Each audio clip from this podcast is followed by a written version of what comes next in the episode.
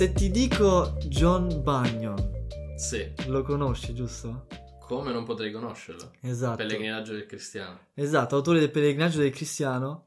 E non parleremo di lui, non è lui il tema di oggi, eh, però una cosa è davvero straordinaria della sua storia e lui è uno che è cresciuto comunque molto nella povertà, è stata davvero una bella testimonianza come ha trovato il Signore e poi a un'età verso già i 20 anni ehm, lui inizia a dover andare in carcere perché non può predicare più l'Evangelo e gli viene detto che se vuole predicare l'Evangelo verrà rinchiuso, deve andare in carcere. Se però la smette, lui può tornare a casa della, dalla sua moglie, dai suoi figli e tornare a vivere la vita normale, semplicemente non lo deve predicare. Lui cosa fece? Si rifiutò. Ed è stato Sì. tantissimi anni in carcere. Dopo un periodo è potuto riuscire ehm, gli dato la libertà, la possibilità di uscire e predicare l'Evangelo. Lui esce, predica l'Evangelo, dopo due o tre anni circa deve ritornare in carcere perché non lo può predicare Sì, più. è assurda veramente la storia di John Bunyan. Esatto, e questa persona praticamente ha rifiutato una vita con la famiglia, con la moglie, con i figli, a essere lì da padre perché gli era più importante predicare l'Evangelo. E John Maio è un esempio di tanti altri cristiani da duemila anni a questa parte, dove la maggior parte di cristiani hanno sempre sofferto la persecuzione. E ci sono tanti credenti come l'apostolo gli stessi, ma come anche Gesù stesso è stato crocifisso perché diceva la verità o il buon Vangelo. Vediamo come tanta gente ci ha lasciato la vita per questo Evangelo. Allora la domanda è spontanea. Sì. Perché ha tutta questa importanza che addirittura i credenti lasciano la vita pur di predicare questo Evangelo? Soprattutto perché deve essere predicato e a chi questo Evangelo? Sì, questa è la domanda delle domande, se così possiamo dire. Il Vangelo, cos'è il Vangelo? È la classica eh, risposta che diamo, il Vangelo è la buona notizia, questo è il significato della parola greca. Io non voglio però iniziare dalla buona notizia per spiegare cos'è il Vangelo, ma vorrei parlare dell'opposto di buona notizia, cioè che c'è una cattiva notizia in realtà per l'umanità. Perché se prima non si comprende, questo è il problema purtroppo di oggi nelle nostre chiese, nella nostra società, che non si parla più della cattiva notizia ed è la stessa cattiva notizia che predicò Gesù quando venne. La cattiva notizia è che Dio ha creato ogni cosa. Dio ha creato l'uomo, Dio ha creato la terra, lui ha creato ogni cosa in modo perfetto. Lui è un Dio santo, è un Dio perfetto, un Dio buono, un Dio di perfetto amore. Ed ecco che arriviamo noi e abbiamo, ci siamo permessi, abbiamo osato di sfidare questo Dio. Abbiamo osato ribellarci contro questo Dio. Abbiamo osato di vivere una vita per noi stessi e non per Lui, non alla sua gloria, non ricevendo quindi le benedizioni che Lui ci avrebbe potuto dare. Ed è questo il problema, che noi siamo diventati, come dice la parola stessa, dei figli dell'ira di Dio. Perché dato che Dio è un Dio di amore, tante volte diciamo ah un Dio di amore non si, non si può arrabbiare. No, siccome è perfettamente amore, odia con tutto se stesso ciò che è opposto all'amore. E il problema è che siamo proprio noi che siamo l'opposto dell'amore. Noi siamo ribelli, noi odiamo, noi ci uccidiamo e in noi c'è ogni sorta di male. E se leggiamo i primi tre capitoli di Romani, vediamo proprio il nostro stato delle- dell'essere dell'uomo, no? E dice che non c'è nessun giusto, siamo tutti peccatori e nessuno cerca Dio. Ed è una notizia terribile per l'umanità, perché non c'è nessuno di noi che cerchi questo Dio, non c'è nessuno che verrà salvato da questo Dio, che può andare da questo Dio e dire ok, adesso rimango con te per l'eternità. No, perché quando ci- saremo davanti a Lui, Lui ci caccerà per l'eternità nel fuoco eterno. E non è un caso che Gesù parli più di, di inferno che del paradiso. Gesù parla più spesso nel Nuovo Testamento appunto di questo, della dannazione, proprio perché dice c'è un grande pericolo nell'umanità. E solo adesso possiamo comprendere la buona notizia, cioè il Vangelo, cioè nessuno di noi voleva Dio, nessuno l'ha cercato, ma la buona notizia è che Lui invece è venuto. E quel debito che si era creato, quella colpa che si era creata in noi, di dover quindi pagare questa cosa che si era creata tra noi e Dio, cioè il peccato, il prezzo del peccato è la morte, quindi la morte per l'eternità, lui ha detto ok, tanto vi amo, tanto amo questo mondo che io devo pagare, pago questo debito così che possa io salvarvi. E lui quindi scatena la sua ira, scatena tutta la sua ira, la sua rabbia verso il peccato e la sua rabbia verso di noi invece su suo figlio sulla croce. E suo figlio la prende e lo fa con tutta la sua volontà, prende l'ira di Dio e la buona notizia adesso è che se noi crediamo in questa opera che Cristo ha fatto, noi possiamo avere la vita eterna. E solo adesso è una buona notizia. È una buona notizia se comprendiamo di essere terribilmente in bisogno di aiuto. È per questo motivo che uomini come John Bunyan, appunto, vivevano la loro vita totalmente per questo Evangelo. Per loro era questione di vita o di morte. Lui diceva: Se io non predico il Vangelo, tanto vale che muoia. È questo il vero Vangelo di Gesù Cristo. E vorrei chiedere adesso a te, Leo, questo Vangelo, una volta che lo si comprende realmente, una volta che sei un figlio di Dio e lo ascolti, è un messaggio che il credente ha bisogno di sentire spesso, ha bisogno di sentire ogni domenica, serve effettivamente al, Vange- eh, al credente questo Vangelo? Io direi assolutamente di sì.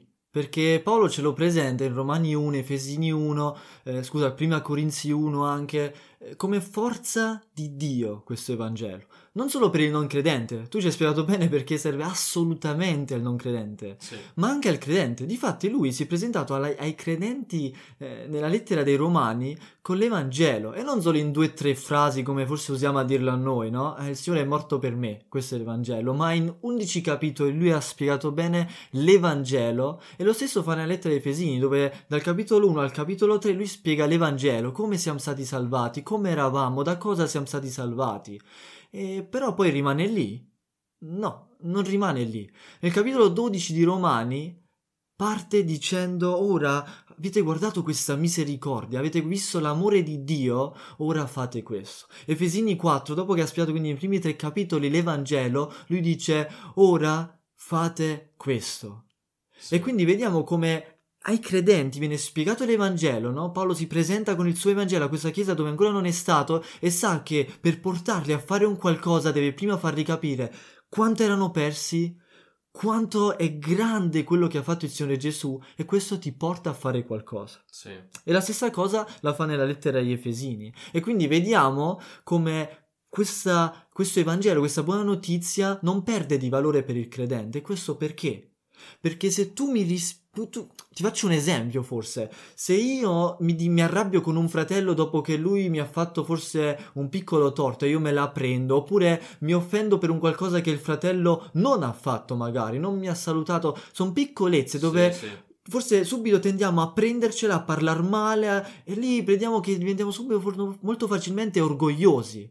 E ora dimmi, se io ti porto di nuovo davanti alla croce, ti faccio vedere quello che ha fatto il Signore Gesù, ti metto davvero a Golgata, duemila anni fa, stai davanti alla croce, lì hai il coraggio di essere orgoglioso Beh, lì dovrei semplicemente ammutolirmi. e dire tutto quello che ho è molto più di quel che merito, perché è grazia, perché io merito l'ira di Dio. E questo è l'Evangelo, ha quella forza di riempire il tuo cuore di gioia, di amore, per poi dire no al peccato, per poi perdonare come Dio ha perdonato te, perdonare il fratello, giusto? Sì.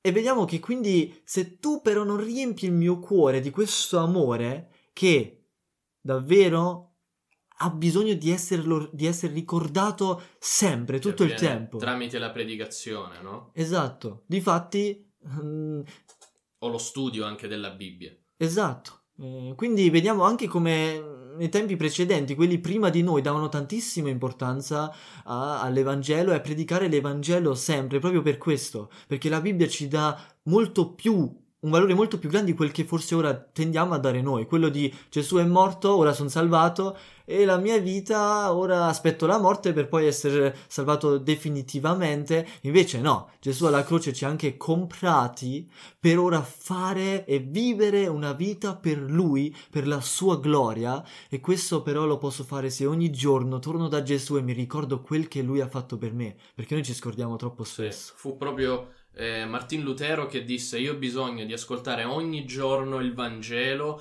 perché ogni singolo giorno lo dimentico. Sì. Ed è proprio quello che hai detto tu. E già che ci siamo vorrei anche chiederti come mai a questo punto tante volte mi capita di ascoltare prediche in cui il Vangelo è appena sfiorato o quasi manca quest'opera di Cristo, come se come hai appena detto, come se una volta compreso si dà per scontato che tutti lo sappiano, ce l'abbiano in mente, quindi non c'è bisogno di ribadirlo ogni giorno. Perché pensi che ci sia questo problema? Perché il Vangelo manca effettivamente nelle prediche e nelle nostre chiese? Sì, c'è Credo principalmente che questo è anche il motivo perché poi manca nella nostra vita privata, perché già manca spesso nelle nostre prediche, nelle nostre canzoni, nelle nostre preghiere. E diciamo che sono diversi motivi. Uno, ad esempio, è che viene dato per scontato, come dici tu. Sì. Eh, lo conosciamo, eh, sì, già Gesù è morto, però come detto, no, io ho bisogno di di nuovo crescere nell'amore di Gesù, perché nella mia vita privata amo troppo il peccato, devo crescere nell'amore del Signore Gesù. Un secondo motivo, ad esempio, è che non si si predica volentieri di nuovo quel Dio giusto, quel Dio santo che odia il peccato. Odio se io guardo determinati video, odio se ascolto determinata musica o se mi vesto incerniato. Lui non solo non lo vuole, non gli piace, lo odia. E allora viene di nuovo predicato l'Evangelo, no? come Gesù ha pagato per i nostri peccati e lì ci porta di nuovo in quella situazione dove siamo mancanti e nessuno piace essersi... Nessuno... Sì, sentirsi colpevoli o di nuovo messi davanti al, al tuo fallimento. Esatto, no? perché? Perché Dio di amore è Dio che ci vuole. Però io prendo che il motivo principale, purtroppo, e di questo che vorrei parlare giusto un minuto, è quello che eh, non viene più predicato Romani 12 o Efesini 4, quella sì. parte e ora devi cambiare. Perché questa è la vera fede. Anche in Ebrei 11 lo vediamo, ma in tutta la Bibbia, nella commissione di Paolo, quando c'è quel quel, quell'incontro con la grazia di Dio, con l'Evangelo, qualcosa cambia nella nostra vita, deve cambiare nella nostra vita. Difatti devi ravvederti e credere nel Signore Gesù. Ravvedersi in greco vuol dire metanoia, che vuol dire un cambiare di sensi, un cambiare di interessi, cambia il cuore e ci deve essere quel tipo di cambiamento. E giustamente siamo ancora peccatori, anche oggi, anzi, anche oggi ancora di più pre- prego ogni sera, Signore, perdoni per i nostri peccati, però ci deve essere quella volontà di voler cambiare rotta, di voler cambiare direzione, di non sì. voler più peccare e di credere nel Signore Gesù, fidarsi che Lui ha preso questa cosa, che è di più di, eh, Signore, mi dispiace, e poi però ogni giorno fai lo stesso peccato e realmente non ti dispiace così assai che se ad esempio il cellulare ti porta a peccare, togli completamente il cellulare, no? Ma dici, eh, vabbè...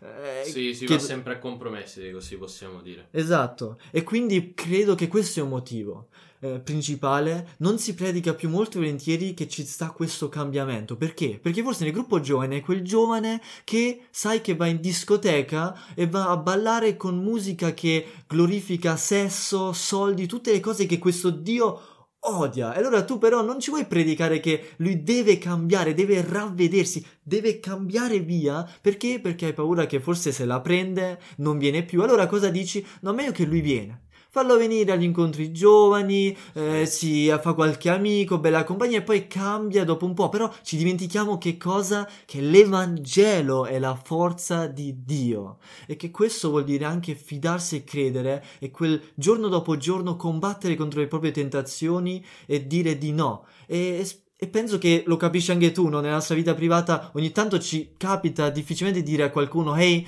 devi cambiare rotta, questo sì. che fai non piace, soprattutto perché si deve fare con un determinato tipo di amore. Però credo che questo è molto facile predicare metà Evangelo, ehi Gesù è morto per te, credi in Dio. Adesso è tutto a posto. Adesso sei salvato, vieni da me, facciamo una preghiera e è finita qui. E però è difficile poi dire, ehi, ora devi però cambiare. Ora hai guardato a misericordia, fai qualcosa. Sì. E, e credo che questo si vogliono tenere le persone in chiesa e pur di tenerle in chiesa non le si mettono davanti alla scelta di dire adesso devi vivere per Cristo in poche parole. Quindi esatto. si, si vuole più il numero che in realtà avere la vera conversione delle persone, che avere la vera consacrazione delle persone ed è quello che vediamo purtroppo nei nostri gru- gruppi giovani e Leo ti ringrazio, hai beccato veramente eh, il, il, problema che abbiamo ed è questo che vogliamo affrontare, vogliamo comprendere sempre di più per poter vivere, essere liberi da queste catene del peccato e vivere non solo sapendo che siamo dei figli di Dio e saremo salvati, ma anche già adesso poterlo glorificare, poter parlare di Lui e viverlo anche da giovani, da giovani che con tutto che siamo presi da, da, dalla nostra carne, dai nostri peccati, dalle nostre voglie.